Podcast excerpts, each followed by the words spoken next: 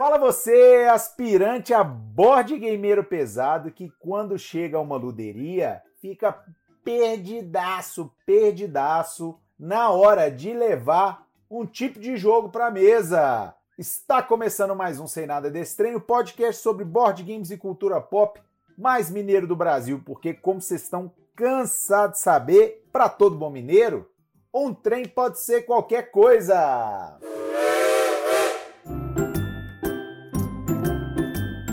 Eu sou o Daniel Pessoa e eu queria perguntar um trem para Alexandre. Fala comigo. Ameritrash ou euro? Euro. Euro pesado. Na, na, na cabeça? Isso, que faz criança chorar e a mãe não ver. Tá certo. Lauzinha. Oi. Já jogou um party game alcoolizada? Oh, e como? O que mais fiz, eu acho. Tem outro jeito? Pois é, não me contaram isso aí não. Acho que é só assim, não. Ianço. Oi. Você eu vou pegar mais leve, hein? Você já deu um Family Game pra Bia? Pior que já. Ai, que maravilha. Qual? Nossa, Ló, me ajuda. É aquele dos monstros da, da galáxia. Foi Caça aos Monstros. Caça aos Monstros, isso. Aproveita e conta pro povo, Anso, qual que é o tema de hoje? Ué, hoje a gente vai ampliar ainda mais o nosso glossário sobre jogos e a gente vai falar um pouquinho de dos tipos ou categorias de jogos, né? Para ampliar o leque das pessoas quando chegarem na, na luderia e saberem o que vão escolher para jogar. É para você que procura resposta, que é o seu grau sagrado daquela pergunta, que quando você chega numa fantasy bar de jogos, em uma luderia qualquer, o explicador te pergunta, ou o vendedor te pergunta, que tipo de jogo você quer? E você não sabe. e a gente tá aqui para te ajudar. Sim. Sim. LOL. Oi. Quantas categorias tem mais ou menos de jogos hoje em dia? Nossa, deve ter por volta de umas 20, viu? Mas assim, você consegue refinar ali. Tem muita categoria que tem tipo dois tipos de dois jogos só, mas umas 20 deve ter no mínimo. E às vezes um jogo também encaixa em várias categorias, né? Sim, com certeza. Um jogo nunca vai ter. Nunca não, vou dizer nunca, né? Jamais fazer isso. Mas um jogo sempre tem pelo menos uma, duas, três categorias ali. É igual mecânica, nós vamos falar mais pra frente, né? Porque a ideia é um jogo ser mais completo, agradar vários gostos. Então, quanto mais categoria, mais gente vai gostar daquele jogo ali. Vocês acham que tá diretamente ligado à quantidade de categorias que ele se encaixa? Diz o tanto que o jogo é bom, assim, ou não? Acho que não. Acho que não tá não. ligado, não. É, o que eu acho que pode acontecer é que se um jogo tentar agradar todo mundo, não agrada ninguém. Então acho melhor um jogo com uma, duas categorias ali, que sejam bons representantes daquelas categorias, do que um, um cara que tenta ser tudo, né? É, eu acho que também vai ter as categorias que te agradam mais em, em comparação com outras e para outros jogadores isso vai ser diferente também, né? Então Sim. o jogo pode ser ótimo numa determinada categoria, mas se você não gosta daquela categoria, ele não vai ser um jogo ótimo para você. Igual a gente demorou pelo menos uns sete anos para descobrir que a gente não gosta de cooperativo, né? Só isso, sete anos.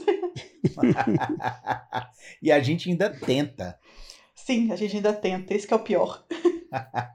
é porque a gente ama board game, gente. É isso. Sem dúvida. A gente ainda vai encontrar. Cooperativo que você quer?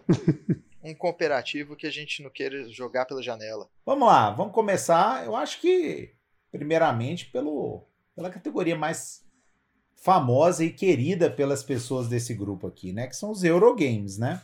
Gosto. Ah, com certeza. E o Eurogame. O Eurogame. Puta merda.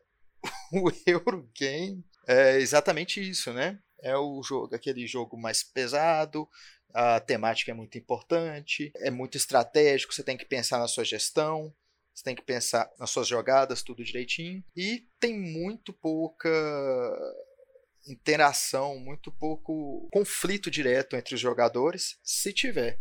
Mas são geralmente jogos competitivos, né? É muito difícil você ver um Eurogame, vamos dizer assim, cooperativo. Não existe isso, existe? Eu não consigo pensar em nenhum. Mas talvez seja por isso que eu gosto tanto de euro. eu acho que é correto dizer que a ascensão do universo dos board games no mundo deu-se ao Catan, né? Que é o, acredito eu, o Eurogame mais famoso do mundo, vamos dizer assim. É o mais famoso, sem dúvida. Ele é, sim, sim. ele é o mais vendido, até muito mais do que os jogos tradicionais, né? Que é o War, Banco Imobiliário. Pelo mundo afora, ele já foi né, considerado o jogo mais vendido durante anos. Tem uma, um videozinho no YouTube que eu lembro que mostra né, as vendas dos jogos, a sessão dos jogos, e Catan sempre ficou entre os primeiros. E ele realmente é um dos clássicos euros e excelente. Vale muito a pena jogar. E o que que, o que quais são as características do Eurogame que diferencia, por exemplo, desses jogos detetive, banco imobiliário, que a gente não se interessa mais? É igual eu falei, né? A, a influência da sorte é, é pequena, mesmo nos Eurogames, mesmo os que têm rolagem de dado, é, você consegue manipular.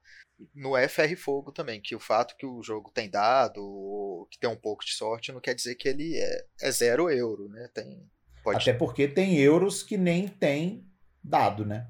Sim. É, sim, sim, sim. O Terra Mística, por exemplo, não tem. Não tem, tem. O All My Goods, que é um jogo só de cartas, por exemplo. Não, tem vários é um eurozão, zero dado. É, é mais a questão de entender o jogo uhum. e usar das coisas que o jogo oferece para você conseguir ganhar. Uhum. A sorte é muito baixa sim, nos sim. Euros Games, quase sim. inexistente, né? É. Mas tudo na vida tem um pouco de sorte, né? É que no euro que vale mais ainda é a estratégia, né? Então, você entendendo bem o jogo, você tendo uma boa estratégia, você consegue ter um bom desempenho ao longo do jogo. E é por isso que eu acho que é o que atrai mais nele, né? Eu acho que eu gosto mais de euro por isso. É aquilo que eu falei num programa anterior. Você às vezes faz uma partida tão boa que você já fica satisfeito com o resultado, mesmo não atingindo a vitória. E ele tem as minhas mecânicas favoritas, que é rolagem de dados e alocação de trabalhadores. Então, assim, tô com o Alexandre, Eurogame na cabeça. Sim, e, e, e mesmo que, que o, o euro tenha um pouco de sorte nele, a satisfação, a, a, a sorte nunca é a estrela, é a estratégia. E a satisfação de mesmo você tendo perdido, você ter feito uma estratégia boa, igual você falou, Daniel. É, é tipo assim, pô, eu fiz o melhor que eu podia e perdi. Tô satisfeito. E é muito interessante nos Eurogames que, mesmo que você tenha tido azar numa rodada, independente da mecânica, ele te dá possibilidades de recuperar essa jogada azarada. Agora, eu tinha visto em algum lugar, eu não sei se é verdade, que aquela pontuação em volta do tabuleiro também é característica do euro. É verdade isso?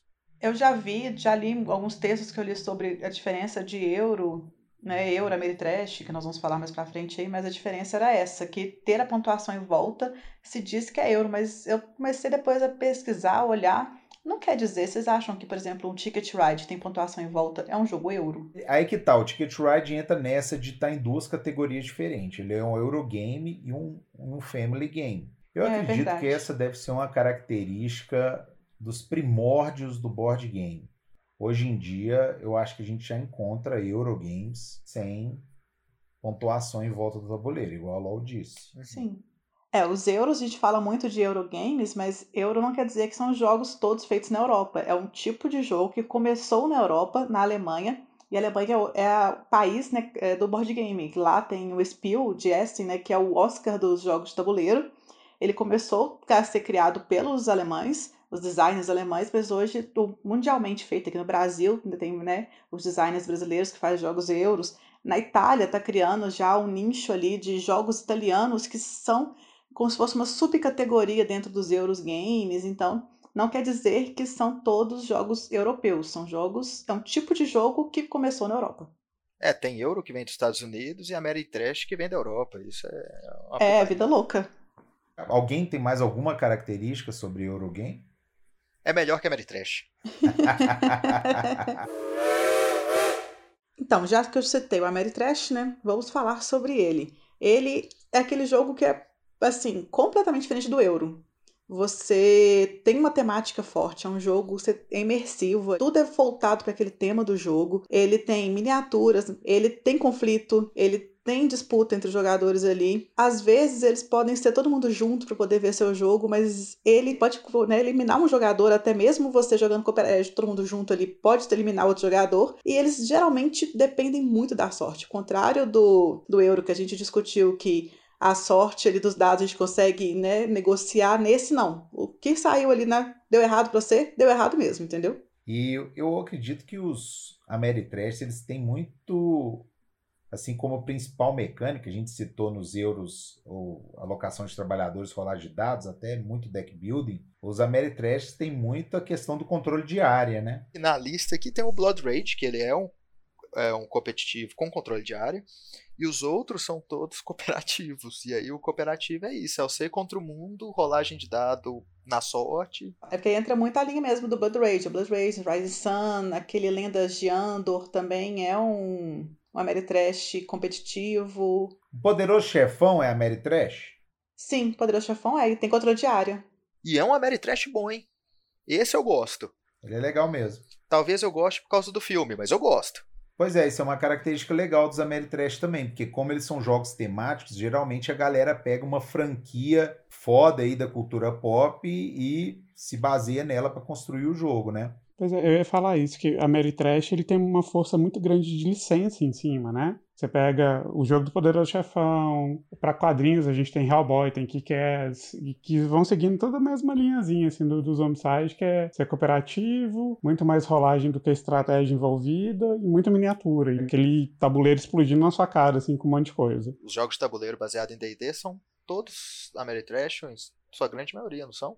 Ah, é, acho que, que fora o Lords ali, acho que a maioria vai ser realmente Ameritrash. Até fazendo uma ligação direta com RPG mesmo, né? Uhum. Que usa miniatura, masmorras, enfim. Porque eu pensei isso agora, né? Se talvez seja uma diferença também. O, o Ameritrash, às vezes, você é um indivíduo no, dentro do jogo, enquanto os euros você controla uma sociedade, uma galerinha. Eu acho que não, porque Blood Rage, Rising Sun, você controla o exército, né? É verdade. Você É, manda a galera eu tava lá. pensando e- nisso. Vocês acham que o Ameritrash surgiu até uma derivação do RPG ali? Ou foi a necessidade que o mercado viu de transformar os cubinhos de madeira em miniaturas maravilhosas? Eu, eu, eu sugeriria uma terceira teoria, que talvez tenha sido uma resposta do mercado americano aos jogos de tabuleiro, porque precisavam adaptar ao, ao perfil do público americano, né? Que, que gostam de coisas mais, sei lá, tipo tiro, porrada e bomba, os negócios mais agressivos. Customizar tudo também. Exato, mais agitado. Os euros tendem a ser muito de boinha, muito cabeça ali, pensando. Os Ameritrash, não, bicho, é, é loucura. é- Talvez, isso sou eu pensando no perfil do americano padrão, assim. O cara olha pra aquele meeplezinho de madeira assim e fala: Não, vamos- a gente consegue fazer melhor que isso. Vamos colocar um chapéu no cara, vou colocar uma arma, né? É, Vou aumentar ele em três vezes o tamanho. Vamos cobrar um milhão de dólares por ele. Se ele for pintado, 1 milhão e 500. Gente, e é até engraçado que a gente tá falando dessa questão temática do, do Ameritrash e eu perguntei pro Pedro outro dia que eu não sabia em qual categoria se encaixava o X-Wing, né? Que é um jogo Star Wars. E aí ele me falou que entra numa outra categoria, cara, que são os War Games. Sim, ele é wargame total. Falei, cara, eu não sei em que categoria entra X-Wing. E aí eu descobri que existia essa categoria. É o joguinho de guerrinha, né? É que sai fora do Ameritrash ali, que é né, aquela loucura toda, muita gente, e acaba virando aquele jogo no mano a mano, entendeu? É duas pessoas ali, é, é muito difícil ter um wargame que é com mais de duas pessoas, um contra o outro, guerrinha. E aí a temática também entra forte, bem no estilo da Ameritrash mesmo, porque aí a gente tem é, o X-Wing, né, que são as miniaturas maravilhosas, as navezinhas ali, reguinha medindo tudo, fazendo todo detalhe. Mas também tem, já vi o pessoal jogando Warhammer, que é aquelas. O pessoal chegava com caixas e caixas de coisa para poder Sim. preparar o cenário maravilhoso para poder jogar aquele jogo que eu ficava babando naquilo. E, mas também tem os jogos mais simples também, igual Twilight Struggle, que é um wargame de tabuleiro, que sai completamente dessa linha de miniatura, mas também é um wargame. É simples só em termos de componente, né? É, exatamente, em termos de componente, não de jogo. O jogo é loucura. E, e é interessante que você, quando a gente estava falando dos Ameritrash, você pensou que o, talvez o Ameritrash venha do RPG. Na verdade, o RPG veio de um wargame. O. D&D, né, que é o mais famoso, ele veio de um joguinho de, de, de, de mapa grande, com miniatura, era um 100% wargame. E, e eles falam que essa história muda um pouquinho, né? Tem, tem um- uma história que fala assim: ah, o cara, o cara pensou, fala, ah, vamos mudar a mecânica do jogo aqui hoje. Em vez de cada um controlar seus exércitos, cada um vai controlar um personagem só e vocês vão tentar invadir um castelo ou uma fortaleza, alguma coisa assim. E aí que começou a ideia do D&D, que aí você começa a ter atributos e, e características pessoais, né? Enquanto antes você controlava um grande exército com 20 soldadinhos lá. Essa é uma grande característica dos wargames, né? A questão dos personagens terem atributos, né? Sim, é, o que eles falam, por exemplo, o Memoir 44, é, você ter toda essa tensão da, da, da guerra nele, você sentir meio que na pele isso, né? Tipo, acho que dependendo do dano que você toma, seu, seu soldado ele pode ter um tipo de trauma, né? Um... E aí você tem que lidar com isso na guerra, que era uma, né? Era uma coisa forte, assim. E isso é legal de você pensar num jogo, assim, né? De pensar no jogo e isso, de, de refletir de como é que era uma guerra, né? Não é só, tipo, ah, eu tô controlando meu, meu tanquezinho aqui, vou explodir o seu e tá tudo bem, né? Então, tem os jogos de, de guerra que ele te traz esse essa questão histórica e todo esse ambiente bem estressante. Aqueles jogos que a gente jogou na, na Lu do Café, Dan, de, de Guerra Fria. O Blitzkrieg. Isso. Ele também te dá um, uma tensão bem massa, assim, do, do, desse controle de poder, né? E ele é mano a mano e é tensíssimo, velho. Pois é, qual que é aquele outro que é. Dual Powers, da Guerra Fria. Isso, exatamente. Que, da, da Guerra Fria é muito massa, porque aí você tem as figuras históricas lá e elas vão sendo liberadas de acordo com determinadas ações do jogo, né? E isso influencia muito a, a partida, é muito massa. No caso desses dois, eles têm uma mecânica de cabo de guerra, né? Que você consegue visualizar quem tá ganhando em cada zona do tabuleiro, então vai ficando complicado. E é impressionante o tanto que o D&D influenciou esse universo do board game, o RPG em geral, né, vamos dizer assim porque além dos wargames e todas as suas derivações, do RPG também foi originada a categoria Dungeon Crawler, né? É, tá aí o nome Dungeon, né? No, no, do, que, que, divide o nome com Dungeons and Dragons.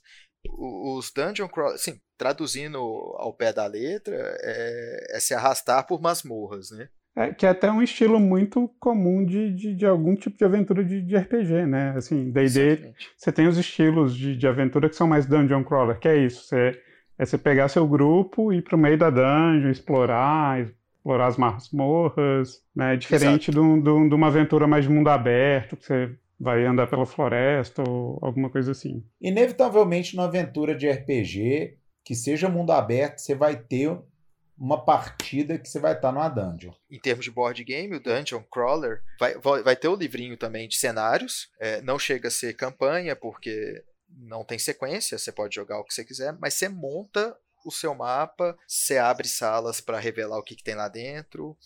Normalmente você vai ter o seu personagem e aí é nessa que eles casam com o RPG, porque o RPG é isso, é desenvolvimento de personagem. A gente vai falar mais de mecânicas em outro episódio. Mas é isso, Dungeon Crawler você vai construir as fases e colocar e desvendar os, as salas, tudo à medida que você vai abrindo.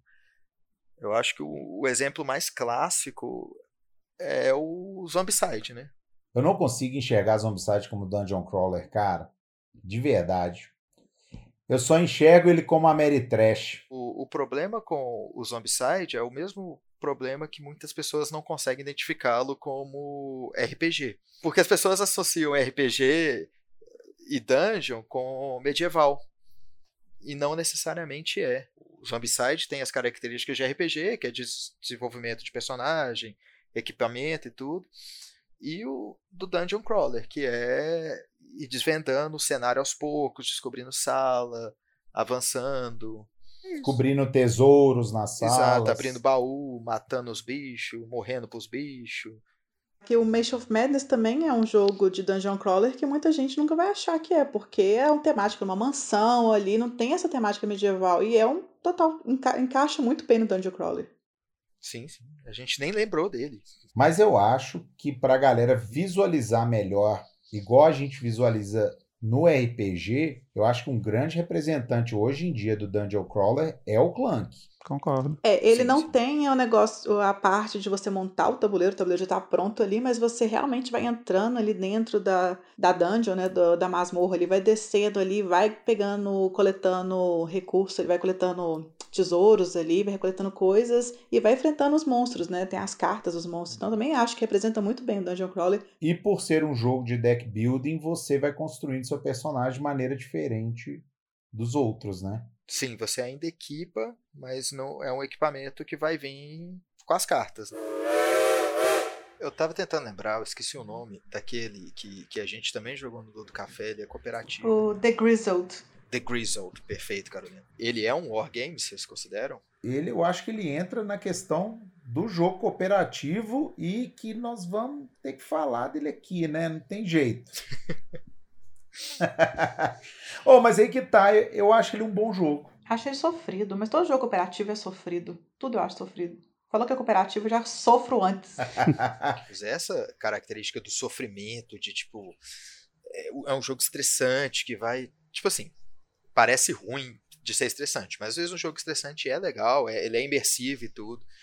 E os cooperativos tendem a ser assim porque eles tendem a ser jogos mais difíceis. Porque a, o raciocínio do jogo é todo mundo contra o jogo. Então o jogo não pode ser fácil. É, exatamente. Tem o Pandemic, né, que nós estamos na vida real aqui sofrendo ele, que a gente pode ver que é muito difícil vencer um vírus. Imagina quatro vírus. Bicho, teve um cliente que entrou na Fantasy lá outro dia e, e tava olhando, não conhecia muito de jogo, falando um pouco, ele viu o Pandemic na estante e falou assim: esse eu não quero.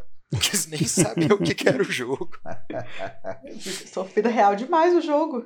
Mas uma coisa legal dos jogos cooperativos, você pensar o Pandêmico, Ilha Proibida, é que você consegue também configurar mais ou menos um pouco o nível de dificuldade, né? Para você tentar é, equilibrar o jogo pro, se você está começando, ele vai te dar um, um, um nível, né, de para você começar o jogo para entender as mecânicas e o funcionamento dele. E à medida que isso vai ficando mais fácil, se um dia vai ficar fácil, é, você pode tentar aumentar essa dificuldade. O Pandemic, eu acho que para mim é o melhor exemplo. Assim, no começo a gente conseguiu dominar bem ele, e aí depois você tentar aumentar um pouco a dificuldade, você já começa a sofrer de novo. É, só que o que me incomoda um pouco nos no jogos cooperativos é que às vezes é, ele cai naquele problema da Mad Trash, né? De ele ser muito mais influenciado às vezes pela sorte do que pela estratégia. Quando o cooperativo tem uma estratégia muito forte, ele tende a, a tentar segurar a interação entre jogadores. Como assim? Você pega, por exemplo, o, o, o próprio Gloomhaven, que ele é um cooperativo só que, que você tem pouca sorte, tem sorte ainda, né? No, no, na, na abertura de cartas, mas você seleciona suas cartas. Só que você não conta o que, que você vai fazer para os outros. Então ele compensa a, a, a, estratégia tirando o planejamento, talvez, que é muito grande, é uma, é uma característica muito importante no cooperativo, é, é o social, né?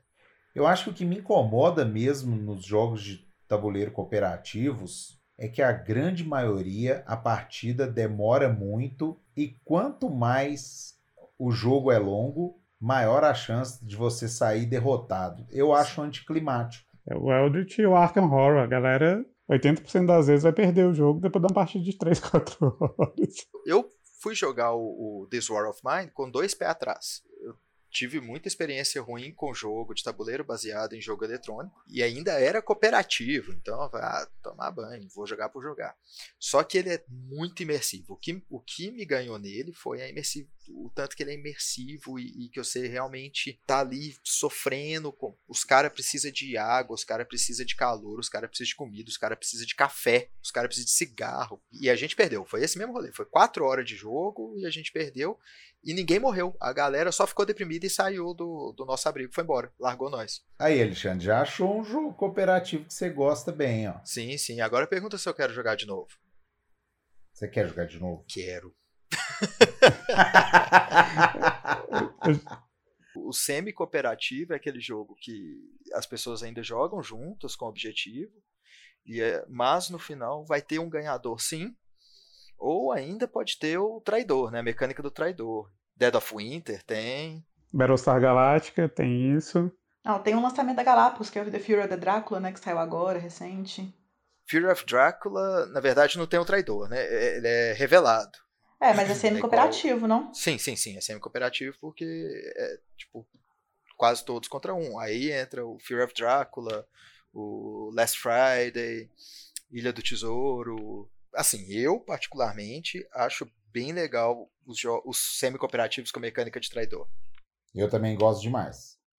Agora eu quero falar de um jogo cooperativo que é bom. Mas é porque ele é um jogo leve. Não é nada esse jogo sofrido, sobrevivência nem nada. É o Só Uma, que é aquele joguinho é, das plaquinhas. Ele é um jogo cooperativo bom. É todo mundo junto ali para conseguir tentar dica, dar dica pra pessoa acertar aquela palavra. É um jogo leve, pega jogar de turma e cooperativo. É o único cooperativo que eu gosto assim mesmo, assim, que eu falo, nossa, esse eu vou jogar quantas vezes foi não vou enjoar. É o único. Mas, mas eu acho que, que a gente gosta dele não só por ele ser leve, mas também por pela pelo modo que ele funciona. Ele elimina aquele aquele negócio que a gente falou lá atrás no outro programa, o alpha player, né? O jogador alpha que, que no cooperativo é muito forte, que quer mandar na jogada de todo mundo. O só uma não tem como ter alpha player. Ele seria um party game também? Exatamente. Ele é um party game. É um que a gente não jogou bêbado ainda, hein? Olha aí, oportunidades. Ô, antes, já que todo mundo falou que gostava de um jogo cooperativo, fala o seu aí, ué. De jogo cooperativo? Ixi. O Pandemic é um dos meus favoritos, realmente. É, outro jogo cooperativo que eu gosto é, é, esses que são rápidos, que aí o sofrimento acaba mais rápido, que é essa linha do Forbidden Island, é, Forbidden Desert e tem o Forbidden Skies, eu acho, que, é, que são os de virar tile, né? Não joguei ainda, mas existe. Forbidden Island, você nunca jogou? Não, Island sim, o Skies não. É, o Skies eu tô doido pra jogar, que é o que tem as plaquinhas de eletrônica, é né? foguetinho, que você vai, né? Que você liga o foguete. Tem na Fantasy Bar Jogos. Olha aí, precisamos jogar. E bêbados.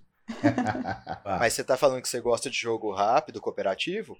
Joga Magic Maze com a Carolina, depois a gente conversa. Eu já joguei. Por isso que você nem lembrou dele. Bloqueou. Ô, Daniel, te contar, eu não sei se você sabe esse caso. Eu sei, eu sei. Ela quis bater no Pablo. Pablo, coitado, abraço pro Pablo, nosso ouvinte aí. Ele tava conhecendo o jogo de tabuleiro ainda, foi a primeira vez que eu levei ele pro rolê e tal. Vamos jogar Magic Maze. Para quem não conhece, Magic Maze é um cooperativo aonde você não pode falar. E cada jogador. Já tá errado. e cada jogador só pode fazer um movimento numa direção. Então eu sou o cara que anda pro norte, o Daniel anda pro leste, eu ando por aí. E você tem tempo? Tem tempo, é dois minutos na ampulheta, se eu não me engano. Quatro minutos. Parece que é 30 segundos. Toda a comunicação é feita através de um, de um totemzinho de madeira vermelho, que se você precisa que alguém faça alguma coisa, você não pode falar, faz isso. Você vai pegar o totemzinho e bater na mesa na frente da pessoa. A Carolina batia com o negócio na testa do Pablo, coitado. o menino encheu o olho d'água. Não sei como é que ele ainda conversa comigo. Como é que ele conversa com a LOL, né? Não, toda vez que ele chega, ele acha que ele tá jogando Magic Maze, que ele fica mudo quando perto da LOL. é, ele não conversa muito comigo, não. Eu não gosto, acho que ele tipo, tem medo de mim até hoje.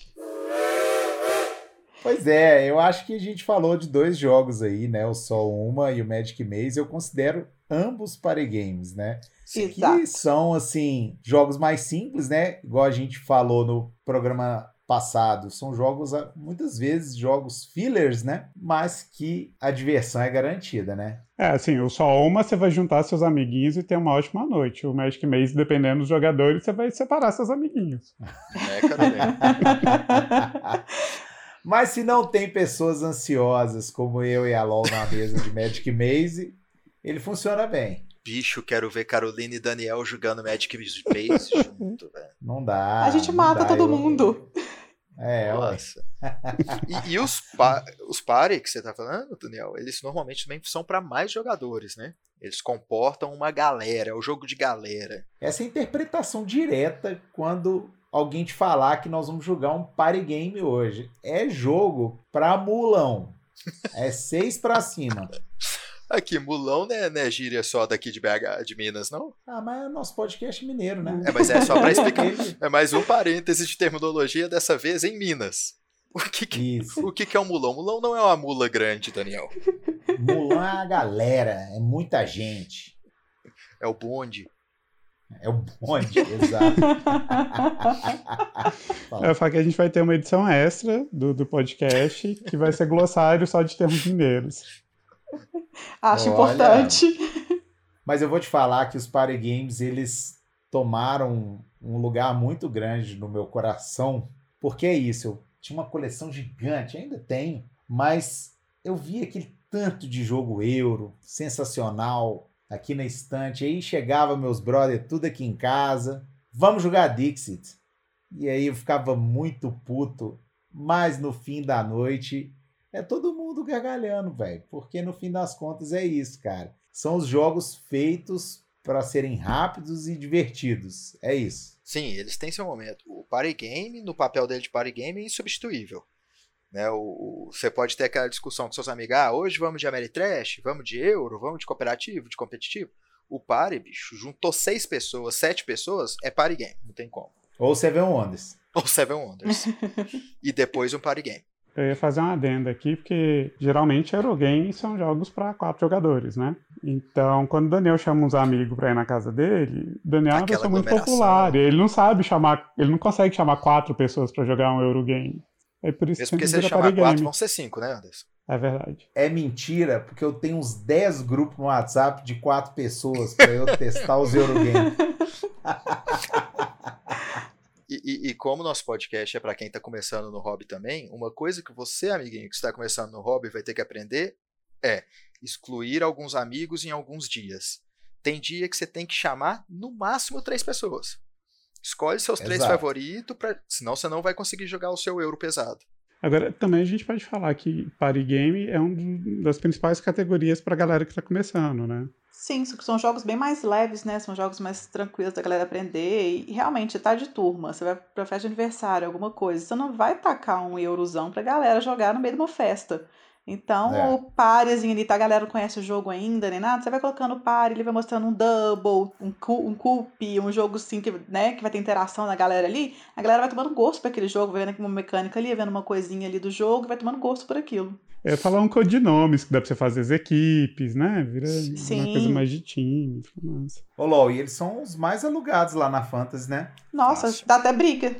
Com certeza. E por falar em briga, Party Games também são jogos bons para tretas também. São jogos, igual falou de Codenames, o código secreto, né, que dá pra fazer equipes. A gente tem o The Resistance, Saboteur, que são party games, que são jogos assim de espiões, pessoas com personagens ocultos, que dá muita treta, dá muita briga. Já vi casal separando já por causa de Eita. The Resistance. Real, isso não é hipérbole. Eu já coloquei lá na Fantasy, uma galera pediu, ah, a gente quer um jogo que dá treta. Falei, olha, The Resistance, ele dá treta e tal, vocês têm certeza? Tem. Larguei lá, expliquei e fui fazer minhas coisas. Na hora de recolher, eu falei, aí eu sempre dou aquela brincadela, né? E aí, gente, vocês estão ainda se falando? A menina chegou, olhou pro cara, olhou para mim e falou: "Não". eles não deixam de ser competitivos, né? Demais. São, sim, demais, bastante. É, só um cuidado, galera, que a grande vantagem do party game pode ser também uma desvantagem, que como eles são jogos para muitas pessoas, nem todos funcionam bem para poucas. Então não se decepcione, tipo, se você for tentar jogar um, um Saboteur, que ele é de 4 a 10? 4 a 8? 4 a 8. O Saboteur de 4 pessoas é ruim. Então, saiba quando jogar os seus pares para eles serem divertidos. É, esses, principalmente os de intriga, é a gente recomenda até a quantidade máxima, né? Tipo The Resistance, o, o Citadels. Citadel sensacional. Deception, Deception com a mesa cheia é fantástico. O, o legal dos party games é que a gente consegue até botar uma regra da casa, às vezes, quando não atinge a quantidade que a gente considera essencial. A gente põe a carta da mesa. Verdade. Fica muito bom para o Dixit, por Cards Against Humanity. E, spoiler. A mesa normalmente ganha. Exato. São sempre as melhores. Agora eu tenho um problema. Eu não consigo enxergar jogo abstrato como uma categoria. Vocês conseguem me ajudar? Não. que eu também tenho muita dificuldade em enquadrar um jogo como abstrato ou não, cara.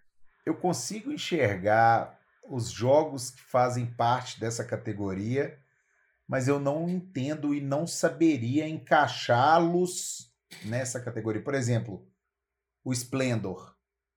O Splendor e o Century são jogos abstratos, eu acho.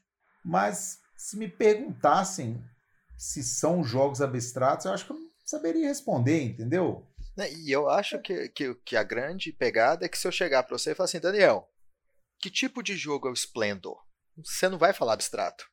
Eu ia falar que é um jogo de cartas. Exato. Então, a definição de abstrato é tão cinza, saca? Que eu acho que a gente tende a fugir dela um pouco. Pelo próprio, pela própria definição da palavra, um, é um rolê que não é concreto, né?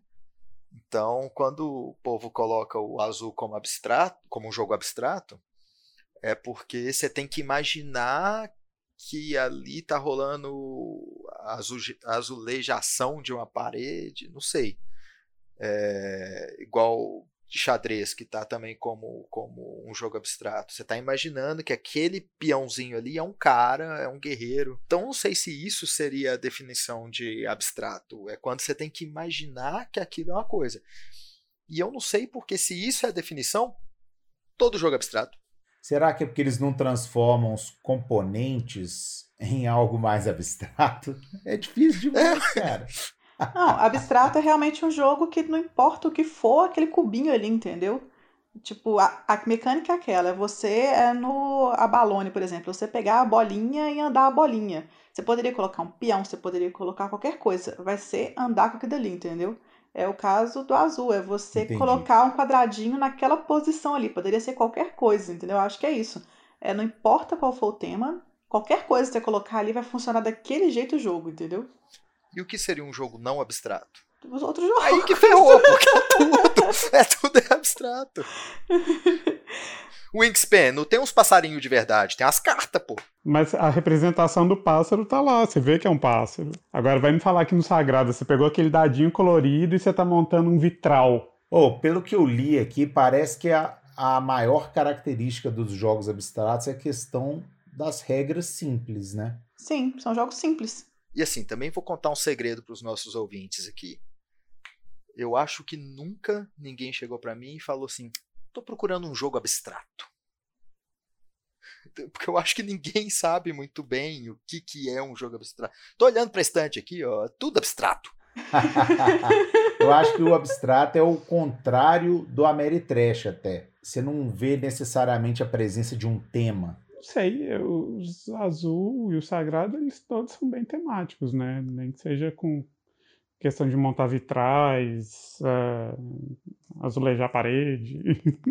Santorini também, que é os, os construtores lá agradando os deuses, o patchwork, que é você tá fazendo uma coxa de retalhos. Nós quatro falamos aqui um pouco das características do abstrato, mas a gente continuou confuso, né? É, é muito, a definição de abstrato é muito abstrata. É, mas eu acho que é bem em cima do que, que o Dan falou e essa ideia de você ter as regras mais simplificadas mesmo e você ter uma representação mais minimalista mesmo dos componentes, acho que é o mais perto que eu consigo chegar de abstrato. Pois é, galera, vocês que estão aí ouvindo a gente, não vem tacar pedra não, vai nos comentários lá no Instagram ou manda um e-mail pra gente, sem nada desse trem, arroba gmail.com e tenta explicar para a gente o que é abstrato. Vamos ver se você consegue também. A melhor explicação ganha um agradecimento abstrato.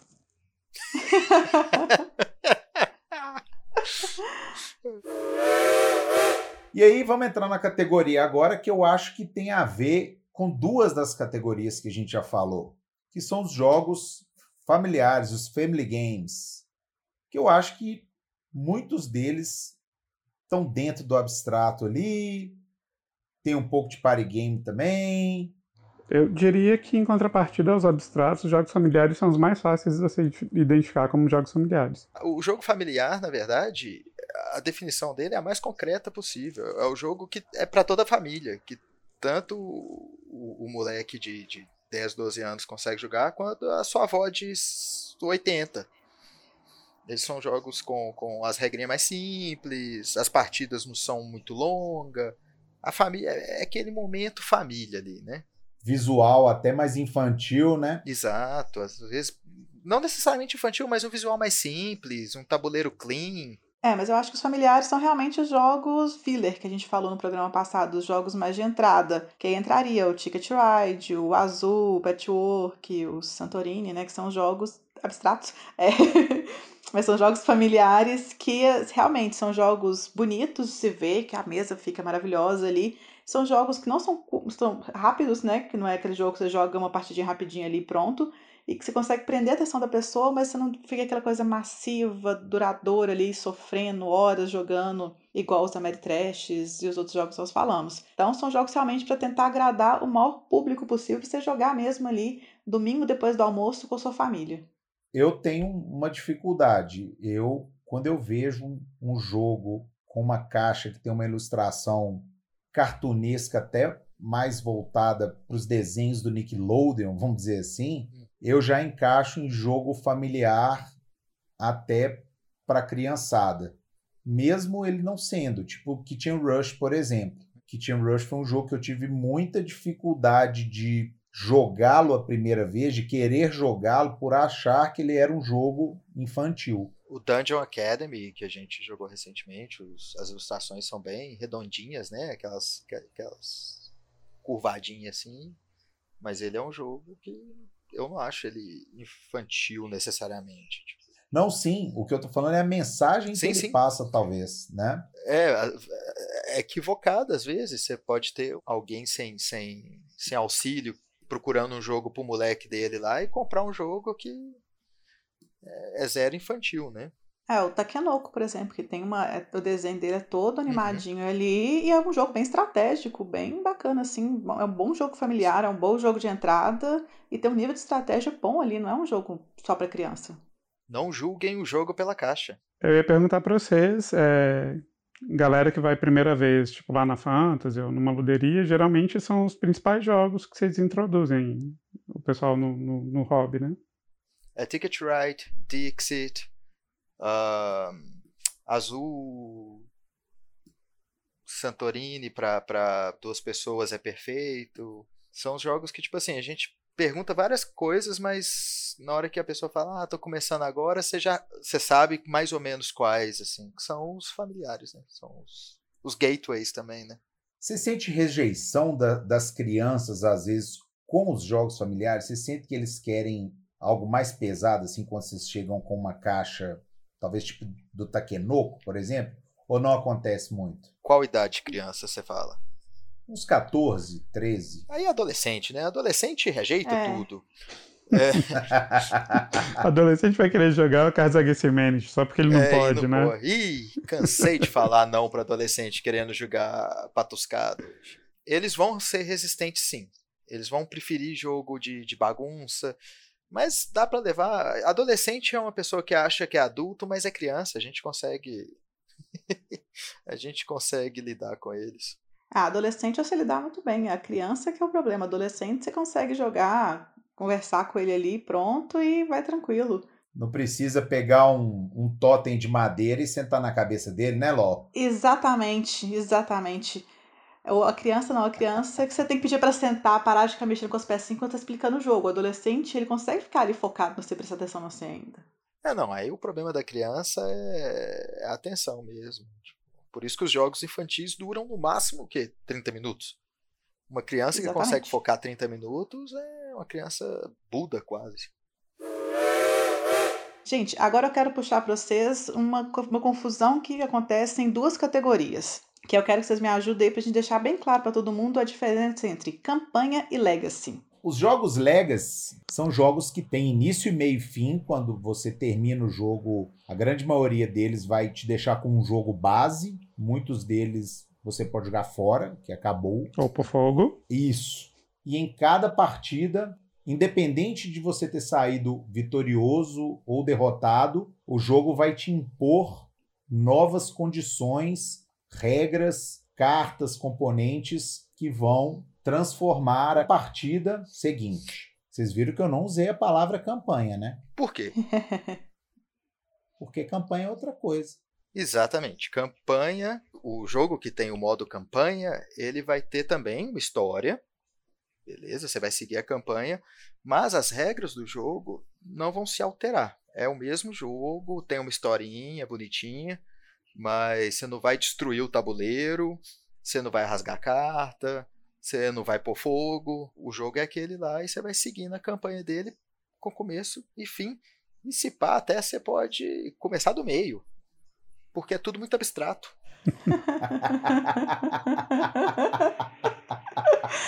Eu não dou conta, não.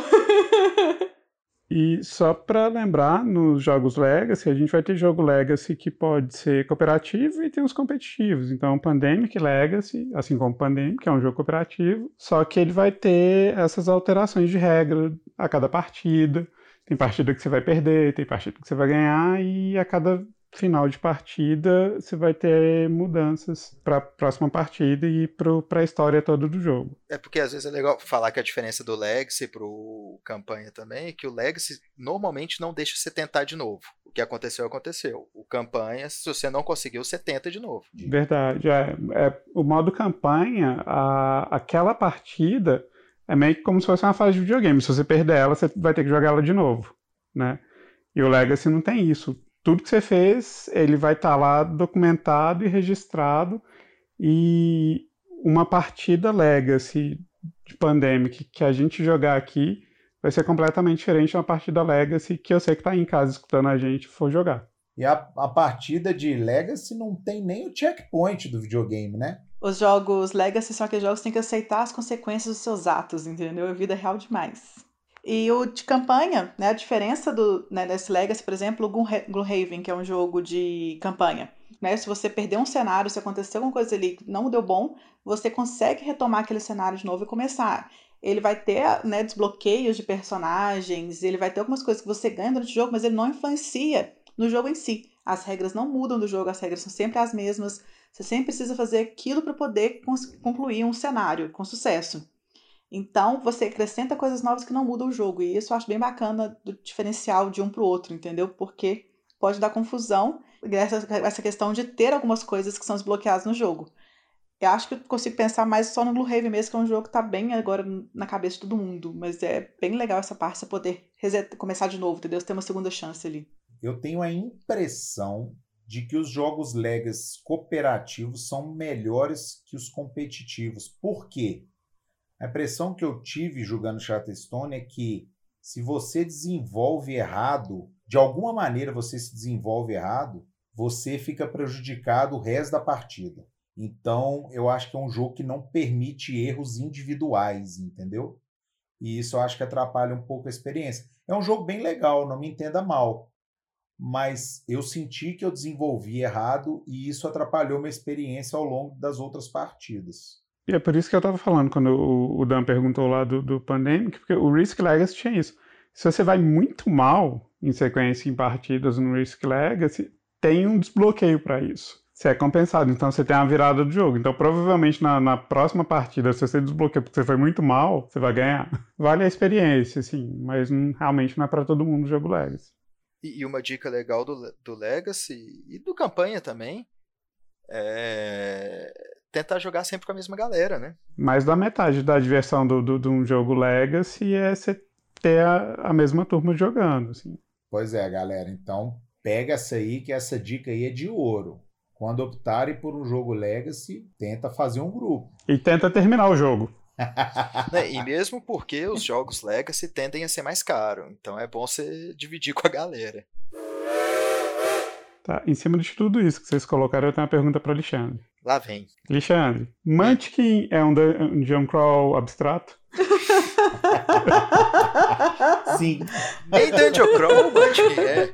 Ah, pior Como que não? é, Você né? tá Você explorando. Ah. Você é sim. É total dungeon crawler. Munchkin é tudo. Munchkin é dungeon crawler, é RPG, é Take That, é, é Ameritrash, é abstrato, é, É party concreto. game. É, Munchkin é uma música. Munchkin é uma música de Gilberto Gil.